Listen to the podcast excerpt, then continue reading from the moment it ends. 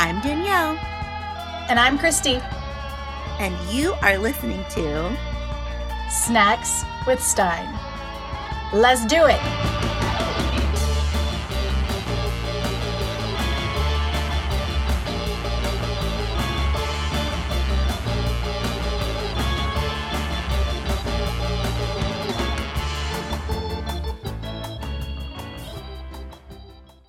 Welcome, everyone, to Snacks with Stine, episode 31. We're officially really old now, which is Soup's lovely. old. Super old. We're basically expired. Just throw us away. Just kidding. Don't do that. Sorry, we've been absent for a little bit. If you live in America, you know what's been going on. So there's no reason to explain. If you don't live in America, you're probably like, I understand. So just handle yourselves, America. we need a Um, minute, so we're okay? We, we need a minute. Just give us, we'll get it worked out. Just, well, you know, on this day of recording, don't care how you feel about politics, but two dogs moved into the White House today. So First I'm. I'm so excited. And one is a rescue dog, so that's even better because hopefully that tells people that like rescue dogs are the shit and stop getting expensive dogs. Go rescue a dog because they're awesome. And I hear they're gonna get a cat next, so the cat people can be happy too. So you know, Hooray! Well, there's been no pets in the White House. yeah, it's been un- it was the first time since the 1800s. Isn't that crazy? Yeah, because the Obamas had dogs too. Two. didn't They, had Mhm. setters, right? Yeah, they had no, they had the water dogs. What are those Portuguese? Oh, the right, the Portuguese water Mhm. dogs. Right, right, Yeah, right. mhm. Okay. They had two of those. I think it was Bo and Sunny. I think, Mm-hmm, and the new ones are Champ and Major. Champ and Major. Okay. Mm-hmm.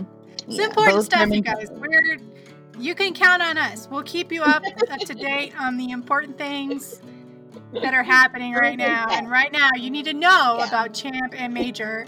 They are good, and- good boys. And the soon to be cat. The soon to be cat. We're all waiting.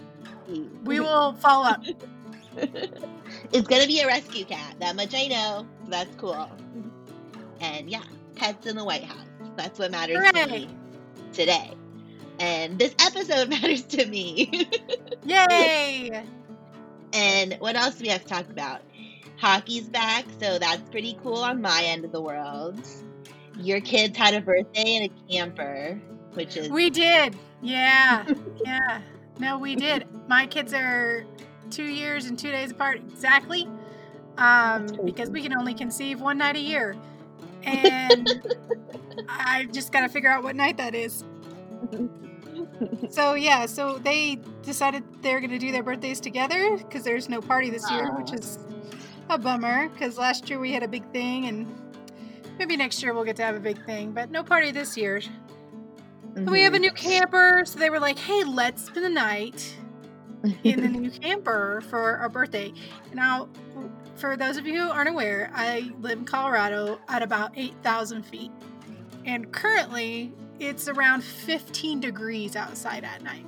So the camper has has a, a heater, but it's a propane heater, and it and it's got like a thermostat, so it keeps Mm. like kicking on and off throughout the night. And the thing Uh, every time it kicks on, like I kind of forgot where I was for a second, and I thought maybe I was in a rocket ship, and like the rocket ship was.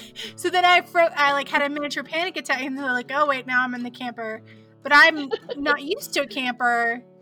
I mean, our, our family has tent camped for a long time, like, but I've never really slept in like a little camper like that. And I kept going, "Are we moving? I feel like we're moving.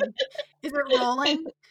And I know that it's not rolling. I was there when we leveled it and like did all the things you're supposed to do to make sure it doesn't roll. But like the whole time I'm going, I feel like we're moving. Are That'd we rolling? We're rolling down the hill. so aside from mom being stressed out about shit that doesn't make any sense, I feel like it was a good camper birthday. It looked really fun, and their cake was really cute. So I think you won Good Mom Award because it looked super fun. So Yeah. Yeah. The cake was cute, but not edible. I messed up, but it's okay. it wasn't edible.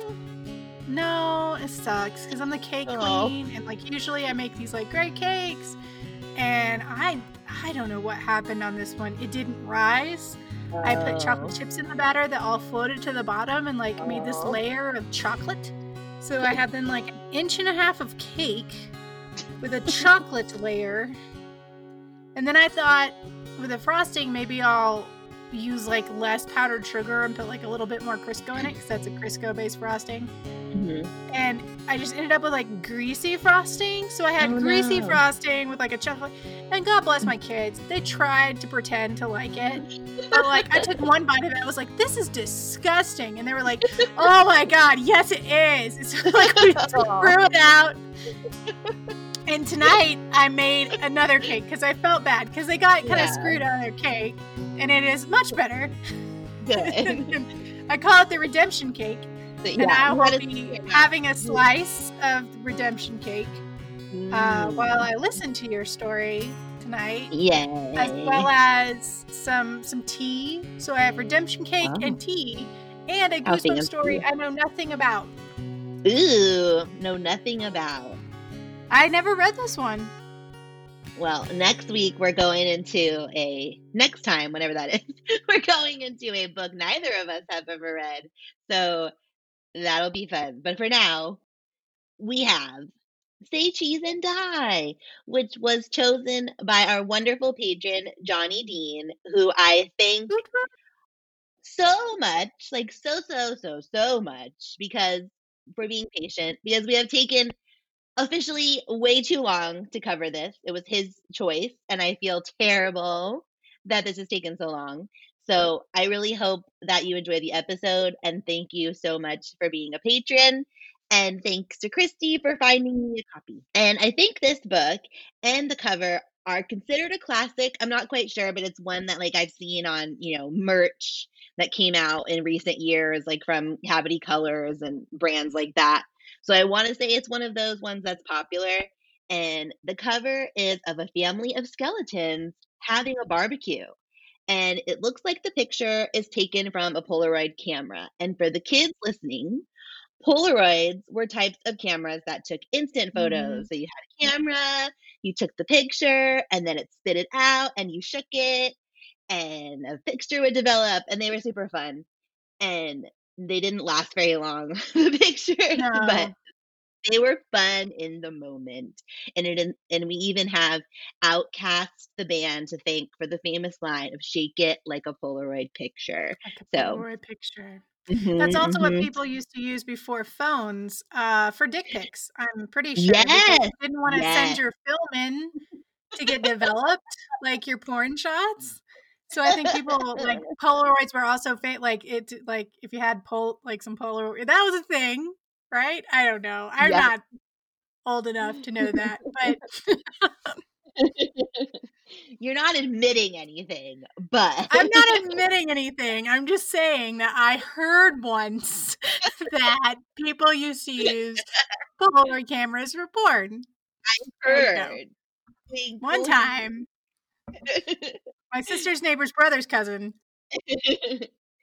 and they kind of became trendy again kind of recently and i know polaroid came out with their own version but they started in japan again with this company called instax they, they it took over again on instagram like people were using them in scrapbooks and like other kind of stuff but they're like mini polaroids like baby ones and they're pretty cute um those were popular for a bit they were huge Remember the ones that were like stickers? Yes i like loved Britney Spears had an ad for them, I Oh, think, yeah. and it was like her taking pictures of her feet and like you know, and it was like a Oh, sticker. Mhm. I had two of those. They were the best, and they were the shittiest looking pictures ever. But it was awesome. it was like, look at this flower that looks like a blob. Yay. so this one was published in 92, so it's on the older end of the spectrum, and it cost $3.99. And the tagline is one picture is worth a thousand screams. Ooh. Ooh.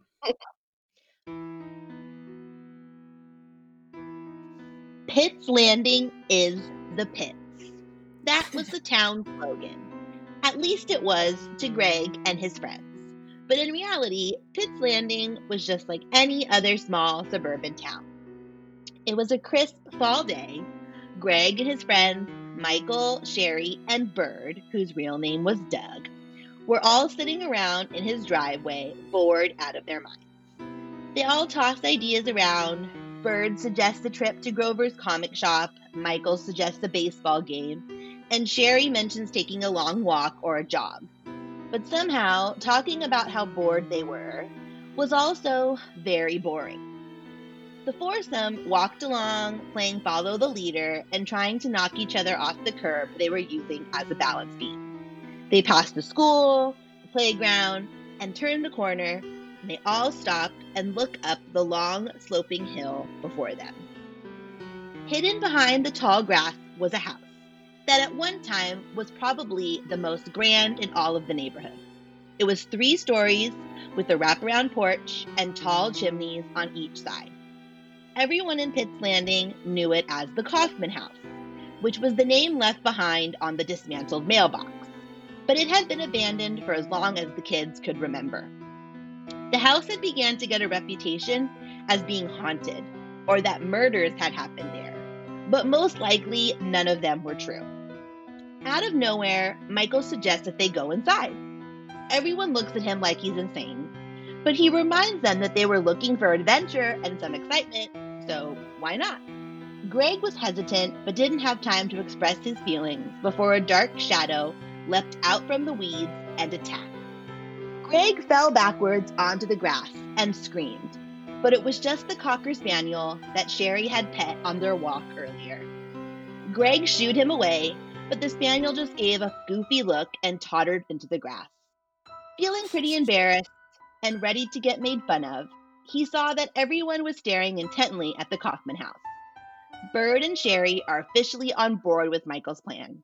But Greg, being the sensible one, tries to tell them that it's creepy and they really shouldn't do it. But his friends didn't seem to care, and before too long, Sherry discovered that one of the front windows was broken and they can reach inside for the doorknob. Greg tries one more plea and asks, What about Spidey? Spidey was a strange looking man who resembled a large black spider, thus his nickname, Spidey.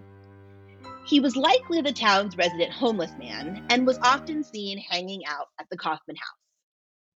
As Greg was speaking, Sherry was already reaching through the broken pane and without much struggle turned the brass knob and the door began to open, and one by one they stepped into the house. The only light was coming from the sun peering through the trees, and the living room was threadbare. The floorboards squeaked, and a dark, mysterious stain was in the center of the living room. Michael wondered out loud if it was blood. They explored the kitchen and roamed the halls, but aren't finding much of anything except dust balls and a few rats. Greg is ready to leave, but Michael, Sherry, and Bird seem to be having some fun and find it exciting to be somewhere they shouldn't. Sherry and Greg run into Michael and he asks where Bird is. Sherry thinks he went to the basement and points to the door with the staircase. All three went at the top of the stairs and up from the depths was Bird's voice, screaming, Somebody help me! Hearing Bird's horrified cries, Greg races down the stairs at full speed to save his friend. Out of breath, his eyes search the haze and he finds Bird, sitting pretty on top of a metal trash can. He had gotten Greg again with another one of his dumbass jokes. Michael and Sherry race down the stairs, calling out to see what happened, but they figured it out pretty quick. Michael rolls his eyes and Sherry scolds him with the story of the boy who cried wolf and reminds him that someday he might really need help and nobody is going to care. Bird points out how much brighter it was in the basement, thanks to the large windows taking in all the sunlight. They all look around and it appears that Spidey or someone was living down there. There was a makeshift table, a mattress with blankets, and piles of TV dinners. Sherry makes her way to a large oak wardrobe, which is full of vintage 70s clothes bell bottoms, a cape, a fur coat, wild printed ties, and a purple fedora that she was particularly Yes. fond of. Yes. More Put on all the clothes. This is amazing. This is the best thing that's happened so far. Also, I wanted to interject that I feel somewhat slighted because our town had neither a old haunted house or a resident homeless man. yeah. I think we had some homeless people.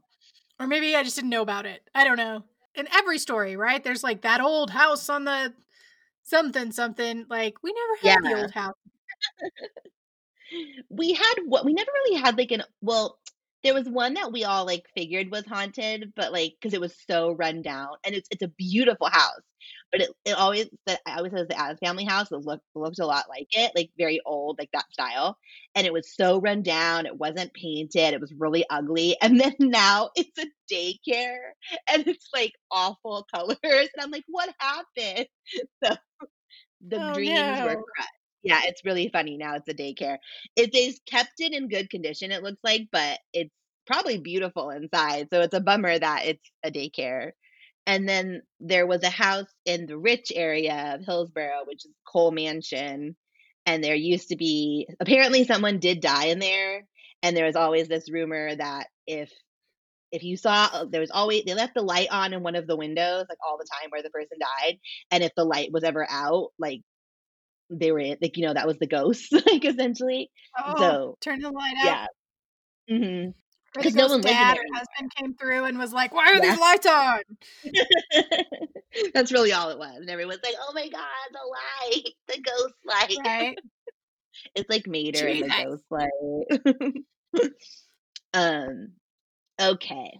But yeah and we had some homeless people. There's a few that are still around to this day to this day from when I was kids. Yeah, from when I was kids. There's a couple, one guy in particular, and he's very like you know him right away. I don't know his name at all, but like when I was a small child, my mom worked at the bank and she he would come in there when I was a small, small child. And he is still seen around town to this day. And I am very old. So like yeah, he's What was he in the bank for? I think he just came in there, you know, like So wandering just in. I hang don't know. out? Yeah, hmm Yeah, probably. gotcha. I was gonna say, is he checking his 401k? Yes. Maybe he has money and just likes to pretend he doesn't. Who knows? That would be the best. Best Undercover outcome, boss. right? I hate um, undercover boss. me too. Like I liked the first season, and then by the time I was like, they they 100% know.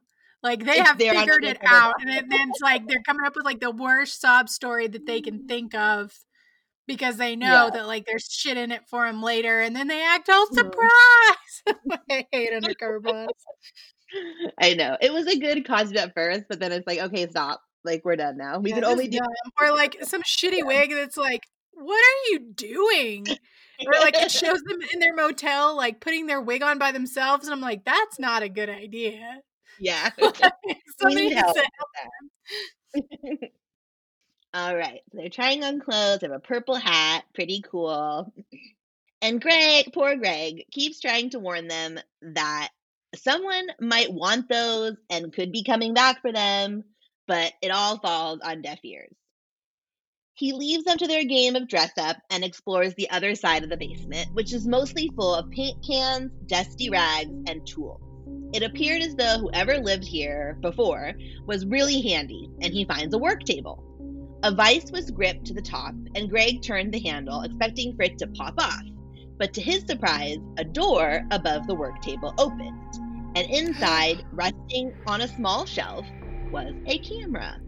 Ooh, mysterious. He just stared at the camera for what felt like a long time, and something inside of him was telling him not to touch it and walk away, but of course, he couldn't resist. He picked it up from the shelf, and the little door slammed shut with a bang. Greg had so many questions. Why would someone hide a camera? And if it was so important to them, why didn't they take it when they moved? It was surprisingly heavy and had a long lens. He guessed it might be a telephoto. Greg was passionate about photography and loved to look at camera catalogs and dream about having the money to buy a fancy kit. His goal in life was to be a photographer and travel the world. He wondered if this camera was any good and searched the basement for a test subject. His eye came to a stop on Michael, who was dressed up in two yellow feather boas and a Stetson hat, and he was climbing the basement steps and struck a goofy pose. Greg called out for mm-hmm. him to hold it and got the camera in place, put his finger on the shutter button, and told Michael to say cheese. Michael leaned against the railing and the camera clicked and flashed. Then it started to make a loud whirring noise. Turns out it was one of those cameras that develops and silly. Greg tells the group that the picture is starting to develop, and Michael leans against the railing again for a closer look. But a loud crunching sound startled them all. They all look up, and Michael is falling off the ledge of the steps.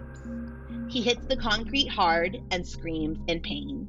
His ankle might be broken. Greg, Bird, and Sherry all rush over to him and tell him that they'll go and get help. But the sound of footsteps distracts them.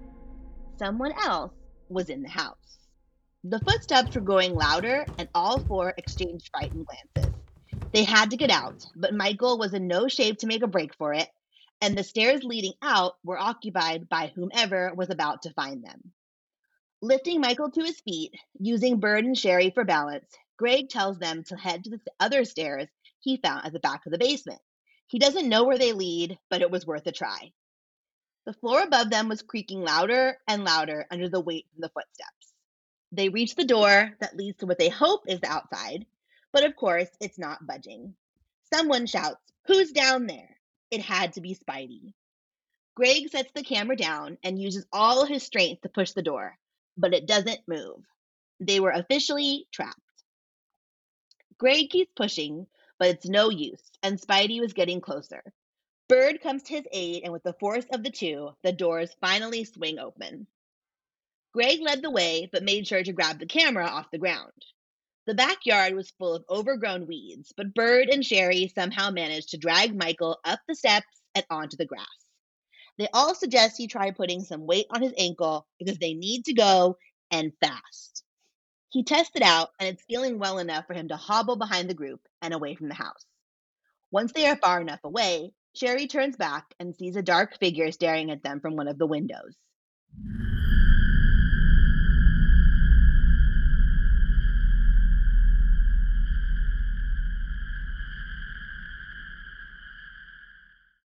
Spidey. They ran until they got to Michael's house, and Greg tells them that they need to never go back to the Coffman house again. Spidey knows who they are now.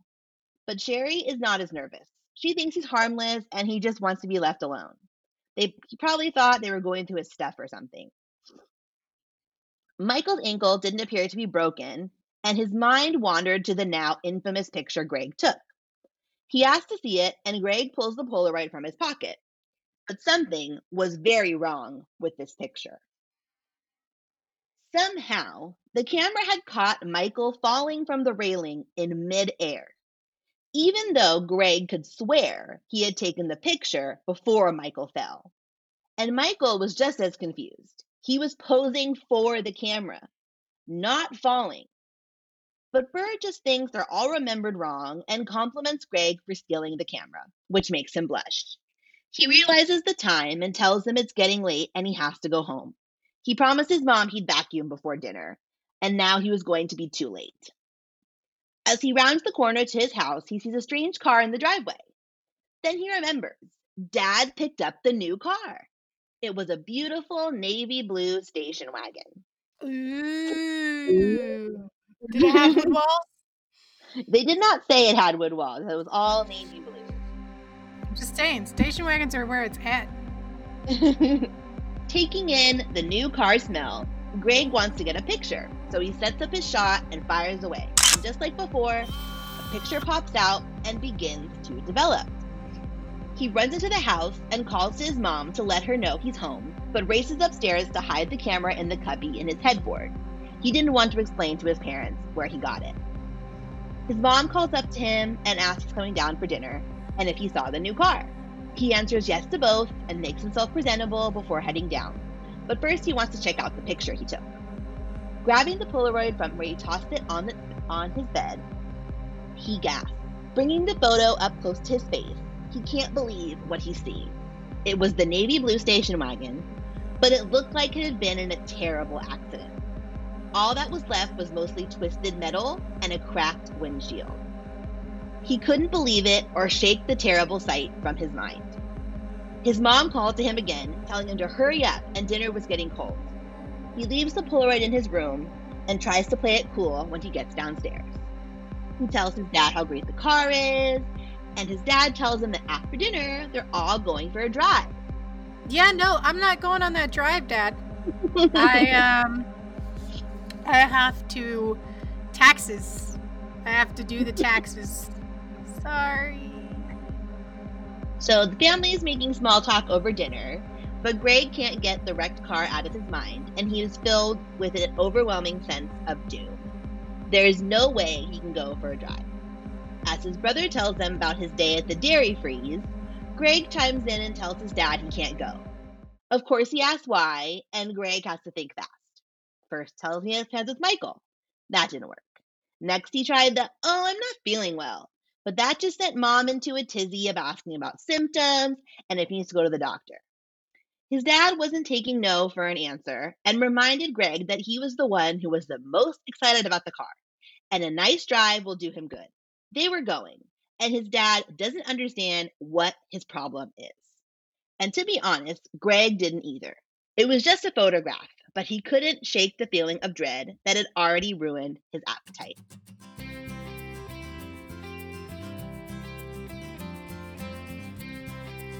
The Banks family was out on the open road. Dad loved how the new car drove, and Mrs. Banks was thrilled that they finally had cup holders. Woot woot. Can you believe not Hey, having a cup holder in a car? Like, wow. Well, so I I was just thinking about like the things that like kind of wow you when you like get a new car that has something that hasn't had it before. yeah. Growing up, it seemed like your family was kind of in one of two uh, places with cars. You either were that Mhm. family that got like a new car every year, Yeah. right? Always trading in. Or in my family, you drove it till it absolutely died and like would not be resurrected. If that meant 10, 15 years, so be it. As long as it drives, we're going to drive it. So a lot of time when we got a new car, it was stuff like that. It was like, Yeah. this this this fold down mirror has a light on it. Or like because we had crank handle windows for such a long time that like when we finally Yeah. like everybody had automatic windows before us. So if anybody came up to the window, I always went, ah, like crank it down. And then they'd be like, What are you doing? And I'm like, There's a crank here that I have to turn to make the window come down. I'm sorry, I have to do manual labor for. Yeah, but I remember I remember when we got our 1998 Champagne Dodge Caravan. It's very fancy. Um, and, and like the little flip down mirror had a light on it, and I was like, Oh. That's a big deal. A Like deal. when we like when before my boyfriend got his new truck last year, he had an older truck that, you know, was just a workhorse. Like he used it for work and he pushed it to the limit and, you know, it was it was the end, you know. But yeah. so it, right, so it had crank windows and, you know, it was old and, you know, whatever. So whenever we went to Disneyland and stuff, we'd rent a car. And it was like driving a spaceship because it's like there's USBs in here. My phone. Yes. Yes. So It's so fancy. And then when he got the car, we were like, "Oh my god, the air, the new car!" We were like, "Oh my god, the air conditioning worked! Yay!" Because like the last year of the old truck, the air conditioning went out, and you forget how important like air conditioning Yeah. is, especially in hot California weather. So it was like the air worked. Wow. It just feels so fancy. It's like, oh gosh, I'm chilly. Yeah. Are you chilly? No, I'm fine. Like, I'm gonna put it on Arctic blast just to do it. you break out your Grey Poupon and some crackers. Like, Yeah. Yeah. So I could see you being excited about cup holders. I love a conveniently placed cup holder. You know, Indeed. they come in handy. Yeah. They really do. But they need to invent like something for like food. I don't know. like food slots. Because there's no really Oh. good way to like in the car. Yeah, So no, that's true. Yeah. I because I just I actually a couple of days ago I got a new car. And this one is you did. Oh. yeah. I needed something bigger to pull my camper. Um and uh this one is a third row and there oh. are buttons that like put the third row up and down. Like I almost lost my shit. I like I opened it back and I was looking for the latch to like, you Mhm. know, fold them down and then I was like there's no Yeah. latch. And I, ca- I called my husband. I was like there's no latch. He's like there's a button. What? what? I those don't even know. shit out of me. When those when they fold in by themselves, like we I almost lost a hand like on those seats that like fold into themselves. Oh like, yeah. children not killed in these things every year? Like you would think it would Yeah. be. You would think yeah. You would think so. I don't know. They've already been in it and like tested all the things like because it reclines that way too. So then they just they sit in the third row like I'm the goddamn chauffeur. And Oh, then they like power recline their seats back. They have a little bell. Hello. Yeah. It's like, are you guys comfortable back there? Because you don't have to sleep sit all the way back there. And they're like, no, we're good. We're great. This is it. This is the row for us. Awesome. Thanks. Farthest away from me as possible. Doesn't give me issues. It's fine. No, just put the dogs in the middle. They'll be There you go. So they're on the road. The new car is great. And Terry is teasing his dad to put the pedal to the metal. And he starts to. He li- they literally put that in the book. he starts wagon. he starts to speed up a little. First 65, then 70, then 75. And Mrs. Banks keeps insisting he slow down. But Mr. Banks is having too much fun. They take an off ramp onto a four lane road, and he starts looking for the switch to turn on the headlight. Greg has been silent the whole ride, just anxious and trying to wipe the wrecked car images from his mind that keep haunting him. Mr. Banks is still searching for the light switch when Greg shouts, Look out for that truck! Horns blare, and a blast of wind swept past them that made the car feel like it had swerved into another lane. The truck rolled past, and Mr. Banks slows down to 65, 60, then 50, and sheepishly apologizes to everyone. Mrs. Banks is furious and screaming that they could have all been killed, and what the hell was he thinking? There's children in the car. She's just, she's furious. You're not a teenager anymore, John. Our kids are in the car. Our lives are at stake. So she checks on Terry and Greg in the back seat, who are shaken up but otherwise fine. Greg asks if they can go home, and Mr. Banks is disappointed because he was hoping they could take a drive to the next town for ice cream or something fun. But he ruined that, didn't he? Once they were safely back at home, Greg takes out the Polaroid he took earlier and studies it. Everything just seems weird. Was the camera just broken? He decides to try it one more time on himself, but realizes that it won't work because the mirror will just capture the flash. So he heads to Terry's room. Terry was typing away at his computer when Greg came in and asked if he could take his picture. He comments on the cool camera and asks where he got it. Greg tells him that he's borrowing it from Sherry. Terry jokes that if he takes his picture, he'll break the camera. But Greg says he thinks it's broken anyway and just wants to test it out. The shutter clicks, and another photo slips out into Greg's hand, and he takes off for his room before letting Terry see the photo. It begins to develop, and once again, something is wrong. In the picture, it looks like Terry is outside. There are trees behind him and an old house. The house that is directly across for the street from the neighborhood playground. Terry has a terribly frightened expression on his face. Greg is confused, but can only assume that the camera is just fucked up. and can't think about it anymore. So he tucks it away in the cubby and tries to get some sleep. It was the next day, and Greg had taken himself and the camera to the baseball field to meet Sherry to watch Bird's baseball game. He was on the Pitts Landing Dolphins, which Greg always thought was a bizarre team name. Sherry was excited to see, well, they don't live by the water and baseball. Well, what else are you going to be? It's Landing. I keep thinking of Schitt's Creek. yeah.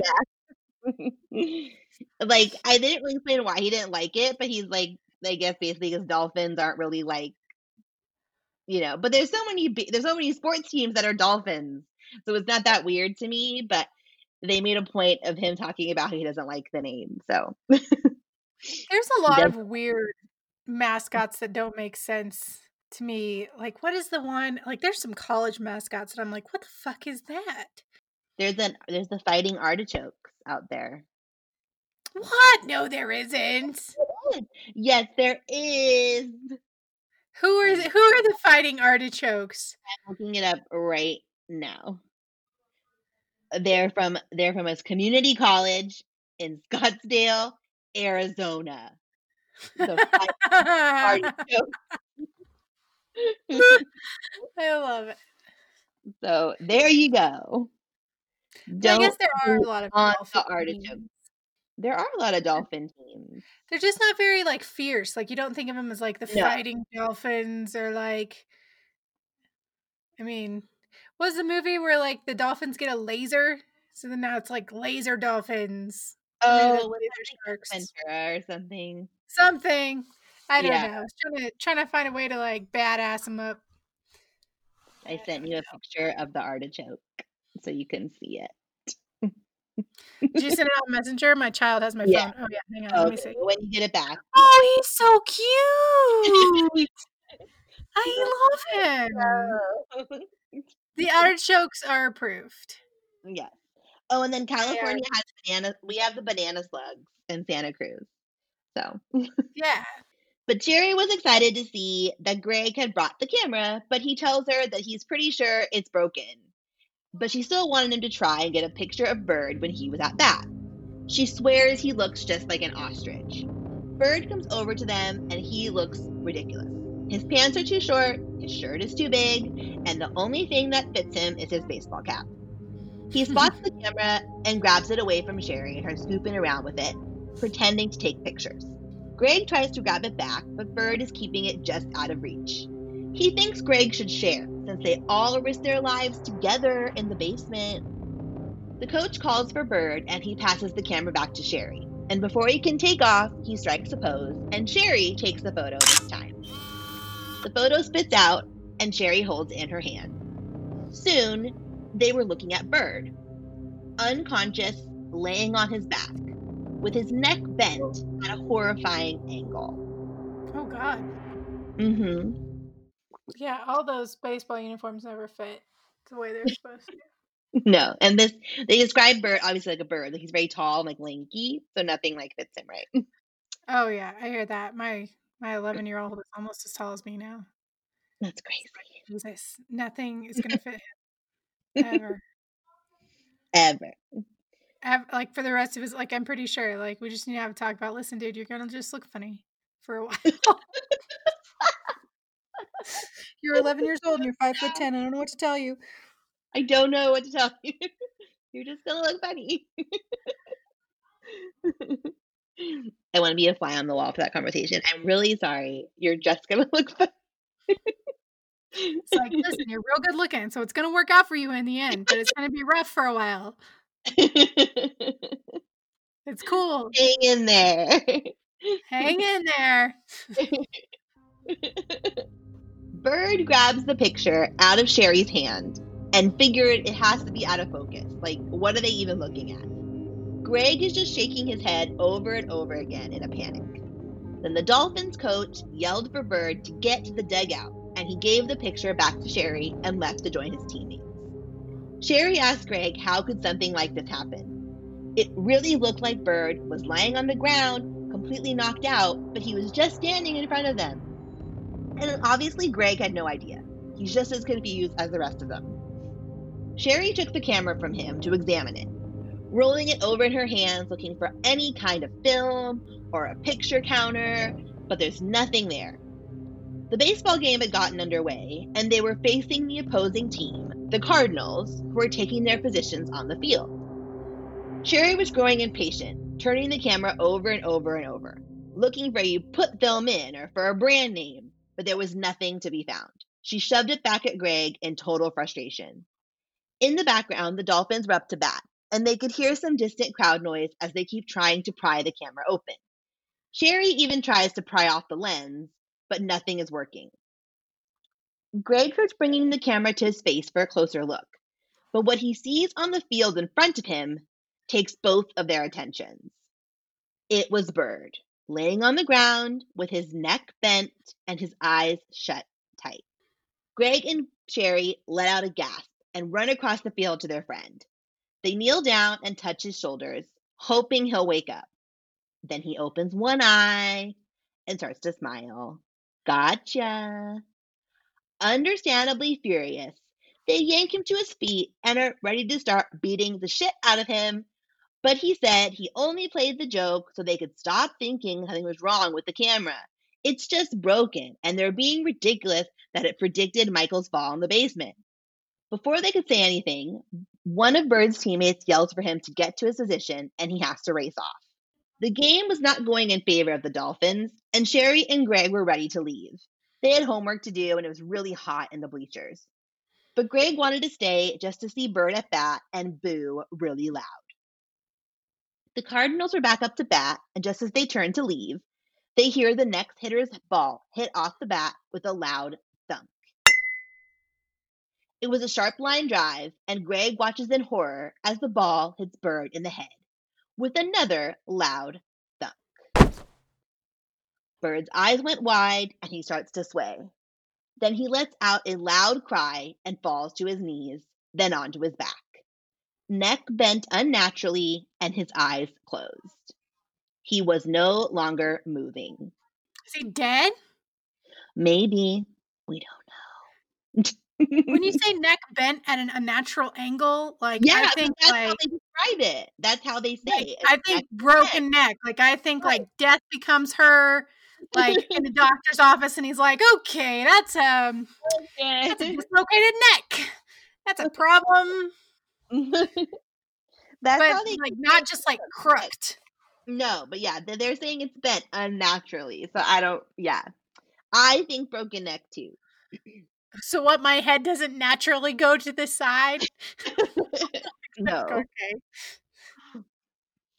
The coaches run over to the fallen bird and form a tight circle around him. Sherry shouted and raced off the bleachers toward her friend. Greg starts to follow, but in the corner of his eye, he spots his brother Terry. What was he doing here? He should be at work. Terry caught up to Greg completely out of breath, with a horrified expression on his face, just like the photo Greg took last night. Even the house in the background was right where it should be. Greg asked his brother what was wrong, and he could barely get the words out. It was their dad. He had been in a terrible accident, and the car was totaled. They need to go home now. Greg was in shock. He grips the camera strap tightly and starts leaving the field with his brother, but looks back to see what's happening with Bird. At the same time, he notices a figure, all in black, staring at them from behind the bleachers. Who was that? Terry yells for him to hurry up. At the hospital, Greg felt like all he could see was colors. Everything was a blur, and the loud sounds of his sneakers on the tile floor were all he could hear. They turned the corner and went toward their father's room. Seeing him in the hospital bed, a bandage around his head, arm in a cast, and an IV in his other arm, made everything come into focus. Mrs. Banks greets them, and they could tell she had been crying, but was trying to hold back her tears for the boys. Mr. Banks says a shaky hello from his bed and tells them that he feels okay and that he is very, very lucky. He had broken his arm, a few ribs, and had a mild concussion. Greg wanted to tell them about the photo of the total car, but he didn't think anyone would believe him. But he just felt like he had to say something. He starts to speak, his words coming out like rapid fire. I took a photo of the car. But Mrs. Banks speaks over him and tells them the car is totaled. She was so grateful that the boys aren't able to see the wreckage.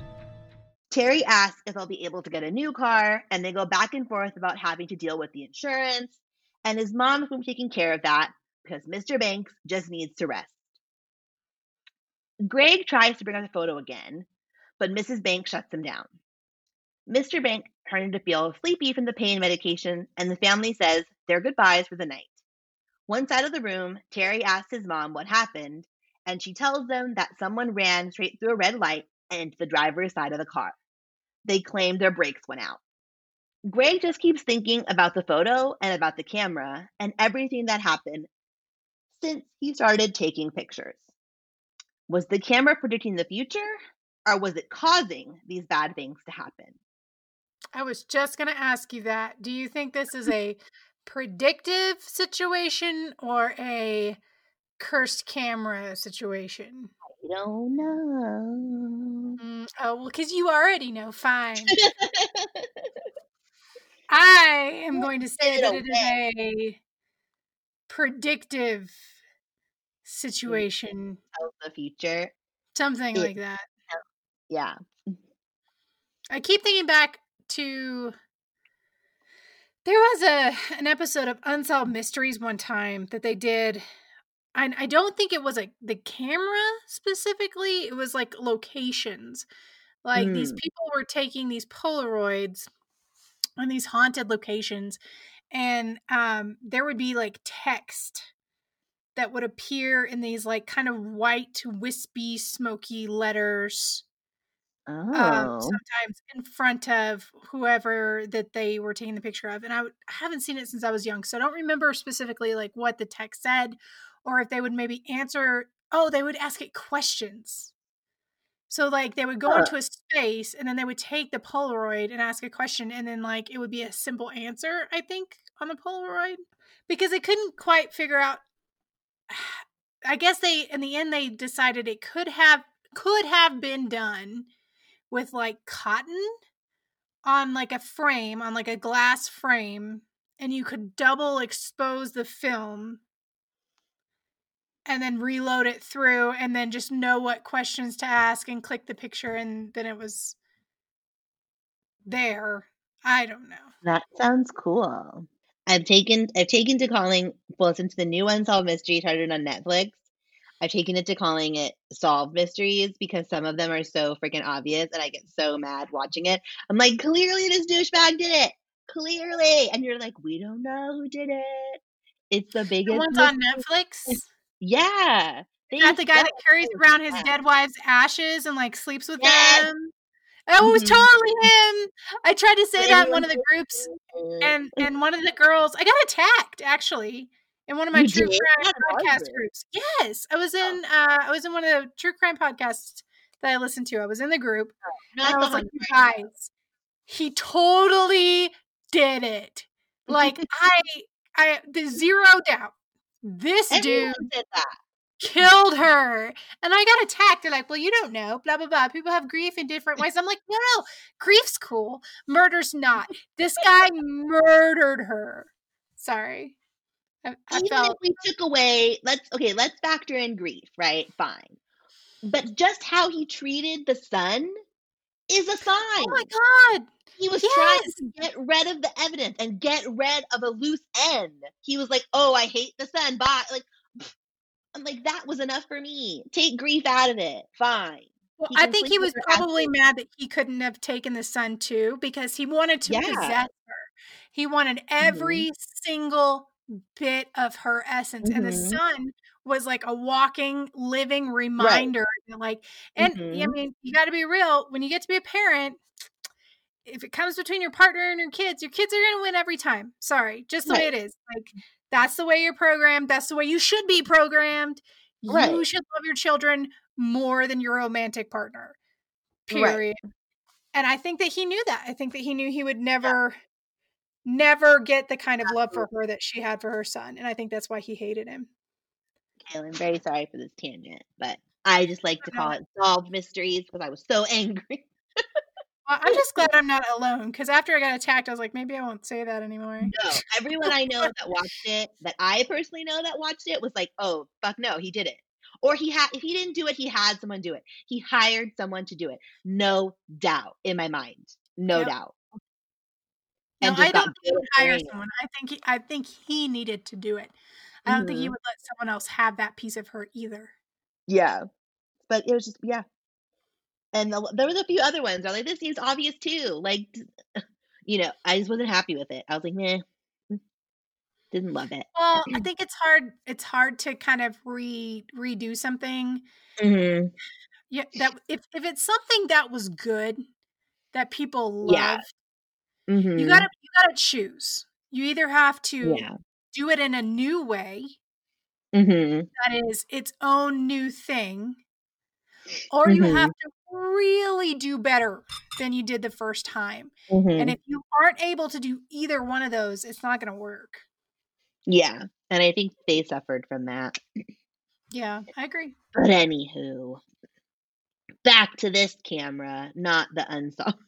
Not the Unsolved Mysteries camera. No, this one. So time had passed since Bird had his accident and their dad had his accident, and luckily Bird was perfectly fine. He didn't even have a concussion. It was the weekend, and Sherry was on the phone with Greg demanding that he bring the camera to her birthday party next week, and she would not take no for an answer. Greg hadn't looked at or touched the thing since his dad's accident, and he really didn't want to bring it to the party. He tried everything he could to get Sherry to listen, even telling her about this dream he had, where he took a photo of his family at a barbecue, and when it developed, they were all skeletons. Wink, wink. But she did not care and dealt a low blow and said the camera really belonged to all four of them. They were all at the house together, so he better bring it. Bitch, you didn't steal the camera. I know. I know. They're all, All of a sudden, it's a community camera Mhm. of which you took no risk in obtaining. Okay, Yeah. that's Bird said. Bird said the same thing. Oh, we all belong to the camp. I'm like, no, no. You were guys No, were really. clothes. Yeah. You guys were messing around. This dude like successfully got it out of the house. Mm-hmm. But they're all entitled butt heads. So it's the day of the party. Greg gathers the camera, and of course, he knows he shouldn't be doing it, but he felt like he had no choice. Everyone was gathered in Sherry's backyard. Bird was there, up to his old tricks, and Michael had decided to show up in a hideous Hawaiian shirt that was the talk of the party. Sherry spots them and immediately asks Greg, Greg if he brought the camera. Once again, he tries to tell her he doesn't want to take any pictures with it, but she keeps insisting. Dressed in a yellow flowing top, black spandex leggings, and a brand new silver charm bracelet, she tells Greg to take her picture first. So she leans against a nearby tree and starts to pose. Reluctantly, Greg takes the shot. But when it develops, Sherry is not in the picture. She accuses Greg of doing it on purpose, so they try again, but it's the same result. Sherry is not there. The other party goers seem to be getting restless, and one of the girls suggests a game of truth or dare. Greg would rather die, but he has to go along as they head into the woods for more privacy. What? I am picturing that I am picturing that their house, like their backyard, is adjacent to some woods. I am picturing it because they don't leave their house; they stay in the backyard, just go off into the woods. So Well, that And- happens sometimes. yeah, on where you live. Yeah, sometimes there are Right. woods. Mhm. Yep. So they're going into the woods for privacy, as teenagers do, or whatever Except old They're there. No one ever picks dare. Stop playing truth or dare. no one ever picks it. No one ever picks dare. Yeah, it's always true. There's always one kid who picked Dare though, like the one goofy kid, and then everyone else Can't picked even Dare. anything good. Then they're like, okay, Yeah. go. Um, yeah, Go steal a soda, like something stupid. Yeah. stupid. Stop. but the game is off to a riotous start. And just as it was about to be Greg's turn, Sherry's mom calls out to them that it's time for cake. So they all head back to the patio, and Sherry's mom is looking high and low for her daughter, but she was nowhere to be found. Michael and Bird go back to search the woods, but Sherry had literally vanished. Greg sat against the tree trunk in the backyard, the camera at his feet. All over the yard, policemen in dark uniforms were searching the house, the yard, and the woods looking for Sherry, but there was no sign of her. Her parents were huddled together at the corner of the patio, holding hands and looking pained. They asked the officers if they thought someone had taken her, but they told them there was no sign of a struggle and really no sign of anything at all. An officer approached Greg and asked why he didn't go home with the other kids. He tells him that Sherry was a really good friend and he just lived next door. The officer tells him that he should go home, but remarks that he looks very troubled and if there was anything else he'd like to tell him that he may have forgotten when they did their interview before. Greg wants to tell him about the camera. The camera is the reason Sherry is gone, and he knows it. But how is this officer going to believe some kid's story about a messed up camera? The officer prods at Greg again, telling him he looks so troubled and why doesn't he talk to him about it? Tell him what's going on, and he'll probably feel better. Greg couldn't hold back anymore, and the tears started to come, and he holds the camera straight out toward the officer, who doesn't make any move to take it from him. He tells him that Sherry was invisible in the picture and is now invisible in real life. The camera makes bad things happen. The officer stops Greg from going any further and tells him that he's just very upset and had been through a traumatic experience. It was time to go home. He felt so stupid. Now this cop thinks he's a total nutcase. So the officer suggests another officer walk him home, but Greg insists that he's okay and will make it home just fine. Once there, he calls out for anyone, but the house was empty, and he really didn't want to be alone right now. Heading to his room, thinking that maybe he'll just get some sleep. But as soon as he opens the door, he lets out a scream of horror. Someone or something had destroyed his room.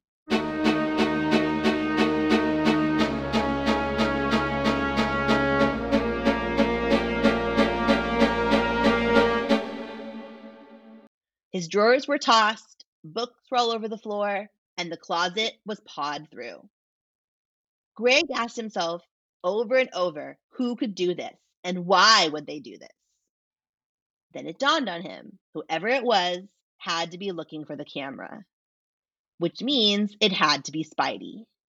He was looking for the camera and somehow knew where Greg lived. That was the most unsettling part. Trying to take his mind off of the chaos in his room, he knows what he has to do. If my if my friend disappeared out of nowhere, I would be more traumatized than that. Not just like, oh, I'm sad. I'd be like, they disappeared. Yeah, I was thinking about that. Like, and the cops being like, "Well, there's no sign of his struggle." It's like, bitch, you there's she's a kid. there's like, no oh. struggle. When people take kids, they just pick them up. Yep. And leave. Like, there's usually mm. probably not a struggle. So I don't know that I would yeah. be comforted by that. But yeah, also, don't you think his parents would have been somewhere around? If a neighbor kid goes missing, like well, I guess this is before Amber Alert. I was gonna say my phone yeah. goes off. No, this is way before. So there's about like they say in the book that's out because it was too long. They say in the book that like obviously the parent his parents aren't gonna know what happened to Sherry now for however long until they get home and word travels, you know. So well, and to be totally honest, like I'm surprised he didn't put mm. this shit together sooner about like this camera is bad just yeah. go give it back. You could even leave it on the porch. so he grabs the phone and calls Bird right away, who asks if they found Sherry. But of course, Greg had no idea. He tells Bird to call Michael and to meet him at the baseball diamond right away. It was Hang on, my, my child just tried to give me a heart attack. Please make noise. I didn't, I didn't want to make noise. You scared the bejesus out of me. What do you want? It's not that funny. then why are you laughing? I'm not laughing. You're laughing. oh yeah, what do you call that? Okay, what is it that you need? I need a hug. All right, come on now. okay. Mwah. Mwah. I love you. Go away. Let's not do that again. Okay. Okay. I will. I'm sorry. Continue. I looked up and there was a tiny face there where there Oh had not been one before. That was funny. Oh man. Uh, where was I? Okay, I shit my pants, Um, but it was funny. we're keeping that one in. Keeping that one in. Mhm. I needed a hug. That was it. And then go away. I love you. Go away. That's pretty much it. Like Natalie likes people mm-hmm. and contact and affection, and this COVID is real, real rough for her. So she's good about being like, "Excuse me, I need a hug." At least, you know, she's expressing her feelings. he tells Michael and Bird they have to meet him at the baseball diamond, and it was important. He furiously cleans his room before taking off for the field. And that's when it dawns on him that his parents don't yet know about Sherry. And he notices that all the officers had left their yard, but the birthday cake and party decor were still there. It looked like a party for ghosts. At the baseball diamond, Greg tells Michael and Bird that they have to come with him. They have to go back to the Coffman house, and Greg has to put the camera back where he found it. He can't have it anymore. Bird and Michael are not on board. They tell Greg just throw it in the trash or leave it right here. Greg is furious. Don't they understand? Spidey came into his room and knows where he lives and will just come back for the camera. It has to go back to the Coffman house. Bird grabs for it and yanks it away from Greg. He was going to solve the problem right now. But in the scuffle, Bird hit the shutter button. The camera flashed and he had taken a picture of Greg. Bird tries to apologize, but a tough voice from behind interrupts them. It belonged to Joey Frazier, who was accompanied by his partner in crime, Mickey Harris. These two were the local bullies. Not very good in school, taller and bigger than the other kids, and always wearing heavy metal shirts, and had their sights set on Greg's camera. Joey snatches it from Greg and starts to mess around with it. Greg is trying to keep his voice from going into a whine as he tells them he needs it back. It doesn't belong to him, but Joey and Mickey were too busy trying to take snapshots of each other. Bird and Michael aren't much help, but they figure why not let them take it? Greg wanted it gone, but he couldn't let it go. He had to get it back and return it from where it came from and make sure Joey and Mickey didn't find out the evil of the camera. With a yell, he jumps in front of Mickey and snatches the camera from his face and takes off running down the field. Bird and Michael are close behind and only look back once just to see Mickey and Joey laughing at them from the bleachers. Greg wants to take the camera back tonight, but Michael and Bird just dodge and deflect and head home. Not until he got to his own front yard did he remember the snapshot that Bird took was still in his back pocket. He held the photo up to his face and shouts, Oh no. It was not possible. Somehow, Sherry had gotten in to the photo. She was right next to Greg, clear as day. Both of them had expressions of sheer terror on their faces, staring straight ahead at someone or something. In desperation, Greg was calling out for Sherry. Are you here? Can you hear me? Where are you? He was so distracted, he barely noticed his mom's voice in the distance. She was calling to him and was worried sick because she had heard the news about Sherry. He apologizes to her and goes to the house, feeling awful. Two days pass, and it was time for Greg's dad to finally come home from the hospital. Greg was happy, but distracted. He was just thinking of Sherry and the camera. The It's been two days. Sherry's dead. I know. He's she's dead. Watch some true crime. She's dead. Yeah, Sherry's dead. Watch Investigation Discovery. She's dead. the cops' latest theory is that she was kidnapped. But of course, Greg knew she wasn't. Greg knew the truth, and it was a truth no one would believe. The camera had stayed in the compartment above his bed all this time, along with the last two snapshots it took. Michael and Bird still wouldn't agree to help him get it back to the Coffman house, and he wanted to hold on to it for proof, just in case. He takes the photos out from their hiding place and studies them again, hoping for a sign or a clue, but they hadn't changed. Sherry was still gone, and nothing made sense.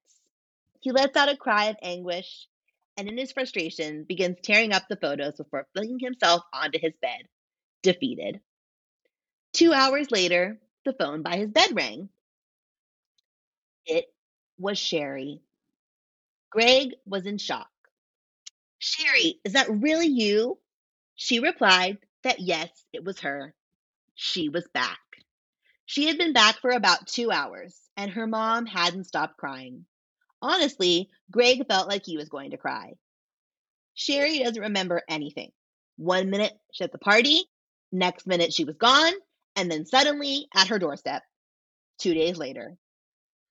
Greg starts to tell her that he has to talk to her about the camera and his plan to get it back to the house, but she has to go. The police are on their way to interview her again, and she tells him maybe tomorrow they can talk. She had been back for two hours. Two hours. Could it be that he brought her back when he ripped up the photo? Does this mean that the camera really does cause all of these things to happen? The next day, they meet up at the playground to talk about the camera and to go over the plan. He asks Sherry for help, but she has no time to respond, as a shadowy figure was running toward them at full speed. It was Spidey. It dawned on Greg that this was his snapshot coming true. He and Sherry are at the bleachers, terrified at what was running toward them. He shouted for Sherry to run, but he didn't have to say it. She was already running, but Spidey was so fast. Sorry about it. Sherry's gone. she doesn't want to be kidnapped by whatever again. His shadow was scuttling toward them and keeping pace. He was going to catch up. They run toward the road and nearly get hit by Greg's neighbor, Jerry Norman. He shouts at Spidey to leave them alone and he's going to call the cops. But Greg and Sherry try to de escalate and tell him they're okay, they just want to get home. He asks for Sherry's help one more time and tells them that all of them are in danger until they get the camera back to Spidey and the Coffman house. So she finally agrees. A storm was coming, making the sky this eerie green color, and they could hear thunder rumbling in the distance. Sherry saw something that was too big to be a squirrel go slithering through the weeds in front of the house. And Greg tries to convince her it was probably a raccoon. As much as wanted to run inside and get this over with, they had to make sure Spidey wasn't there. They checked the windows at the back of the house to peer into the basement first. And even though all of his trash was still there, he wasn't. This was their chance. And Sherry was doing her best to be brave. She was starting to think Michael and Bird were the smart ones for not coming along. They opened the door and stepped into the hall, but stopped short and jumped at the loud crash behind them. It was just the door. The wind had made the door slam. She was beginning to regret ever having ever having breaking into this house, but it was a little too late for that, wasn't it? She suggests just leaving the camera and getting out of Dodge, but Greg shouts back at her, No, he was in my room. He went through my things, all because he wanted this camera back. If he can't find it, he'll come for me again. Sherry relents and tells him to just hurry the hell up. The house was groaning and making awful sounds. She swears she heard footsteps, but Greg keeps telling her it's just the house and keep moving. Just like before, the basement was brighter than the rest of the house, and occasional flashes of lightning would illuminate everything, like a camera flash. Greg walks Sherry to the workbench, and just like before, he gets to the hidden compartment, puts the camera back on the shelf, and suddenly feels so much better. It was over. Sherry was two steps ahead of him as they make their way to the stairs. They were halfway up when Spidey suddenly appears, blocking their path. Greg tried to blink him away, thinking that maybe the light was playing tricks on him, but it wasn't. Spidey was forcing them back down the stairs into the basement. Sherry yelled to him, Just let us go. We returned the stupid camera. But he didn't budge. He just kept inching closer and closer to them. A flash of lightning gave them their first good look at his face.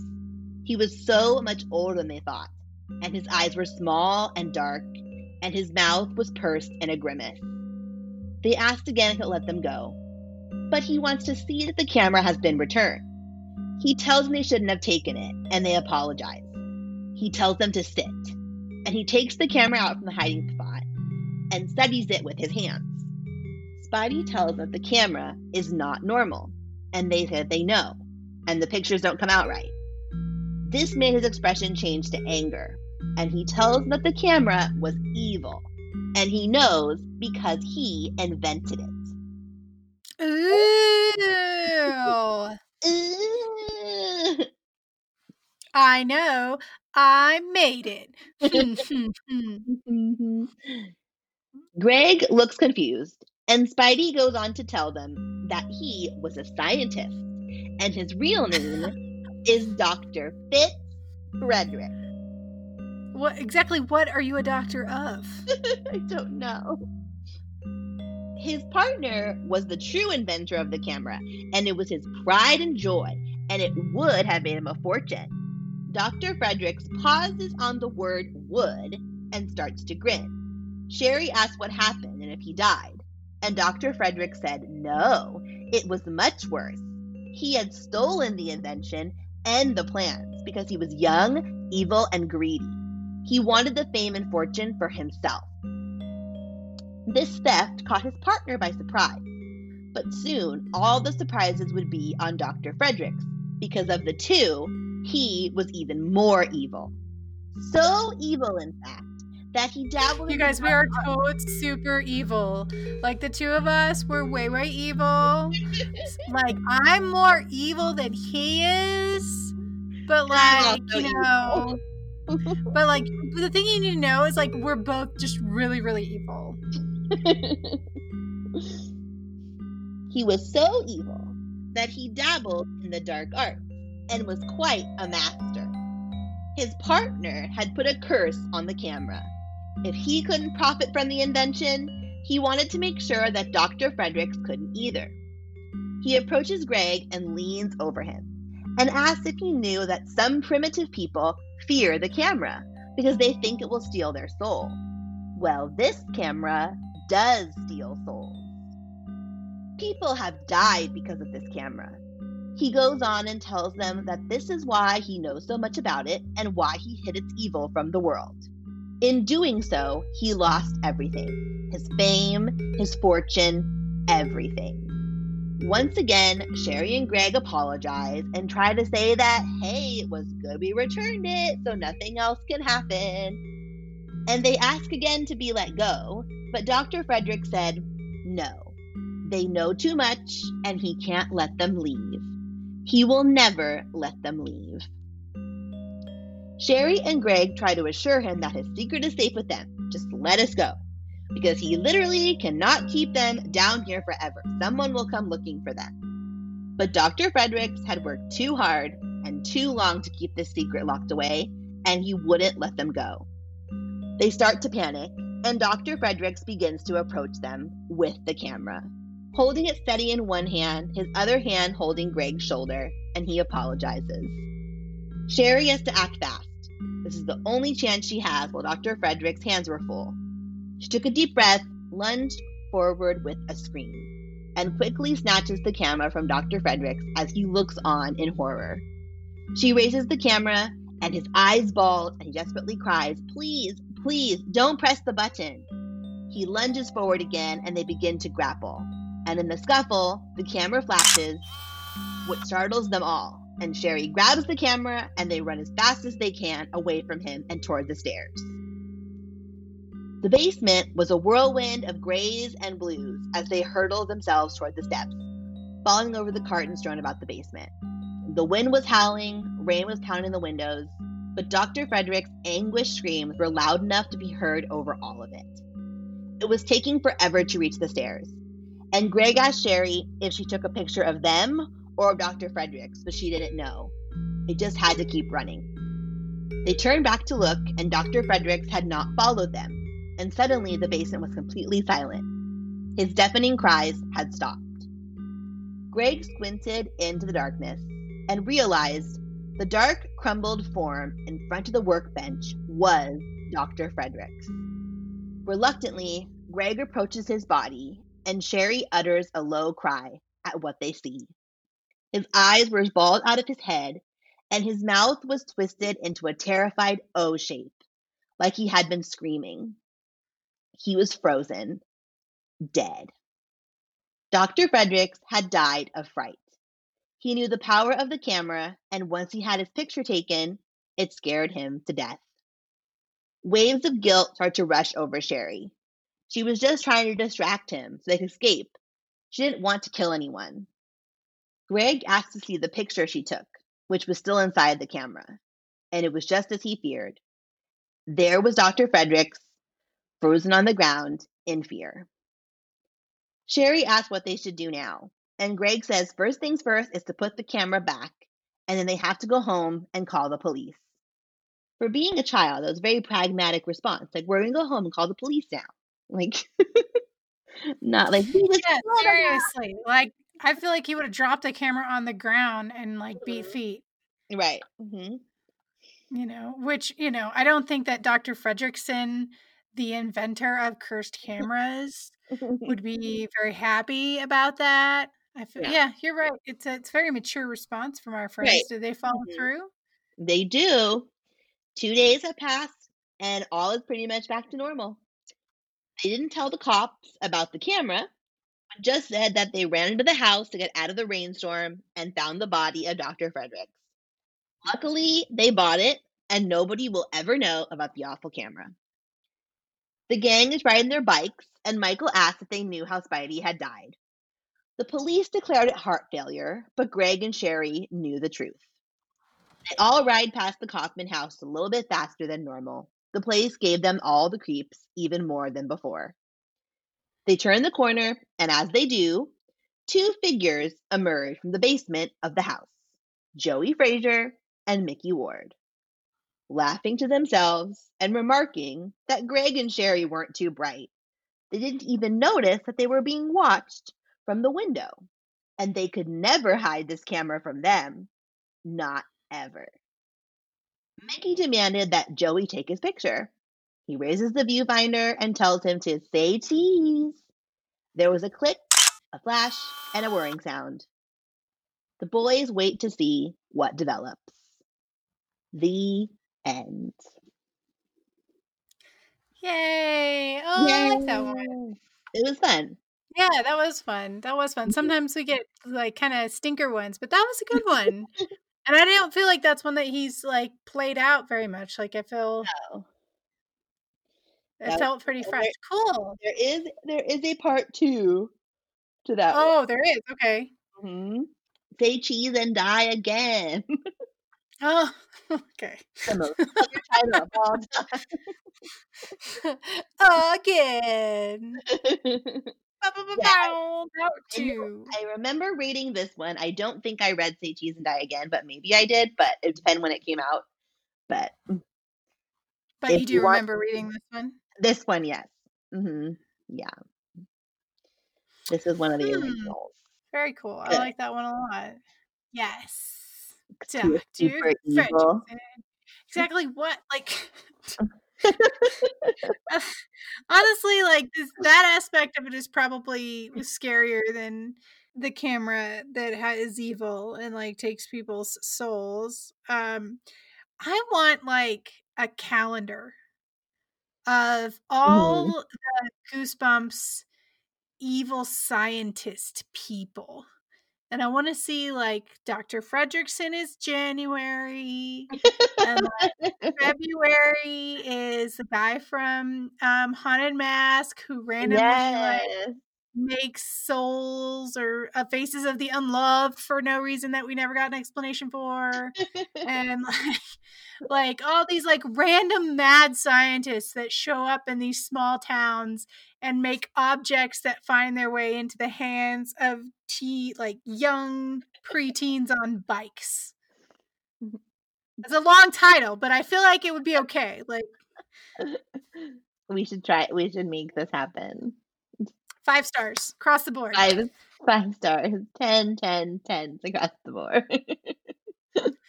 and speaking of five stars You like how I did Oh, that. we have a contest going on right now in the Facebook group. By the time this drops, there should be a couple of days left of it, I think. yeah, I I think so. so. it's really, really simple. So, all you have to do is anywhere you listen, leave us a five star review. If you've already left one, that's cool. Go to your review and take a screenshot of it with your camera or with your phone, with your camera, not your evil cursed camera. With Uh, your but just with your phone. Yeah, I don't want evil cursed pictures. Thank you. And go ahead and post it on the thread there in the Facebook group showing that you left us a five star review. And we will add your name to the spinny wheel. And at the end of the month, we'll spin the wheel. And the winner, uh, along with probably getting a little treat from us in the mail, will get to request one book for us to cover totally free of charge. Totally not. You don't have to be a patron. It's a freebie, it's a giveaway. All you have to do is leave that five star review, take your screenshot, post it to the Facebook thread, and we will enter you into that contest to request a book for us to cover. I love it. Hopefully, we get some good reviews because that'd be nice. Yeah, like one of our homies from Twitter um already gave us a review. So he's we a, did. he's already he's currently I think the only one in it because the other five star review I saw on iTunes nobody has claimed. Oh no. So I don't know, y'all. Yeah, so if you get a chance, go ahead and do that. Real easy to enter, easy to win. Mm-hmm. We make it easy. so next time, of course, we're back on Fear Street and we're trying to figure the hell out what Holly heard. Guess we are. But until that time, we are out. Like the sun after a four years long winter. Hallelujah. Bye. Bye.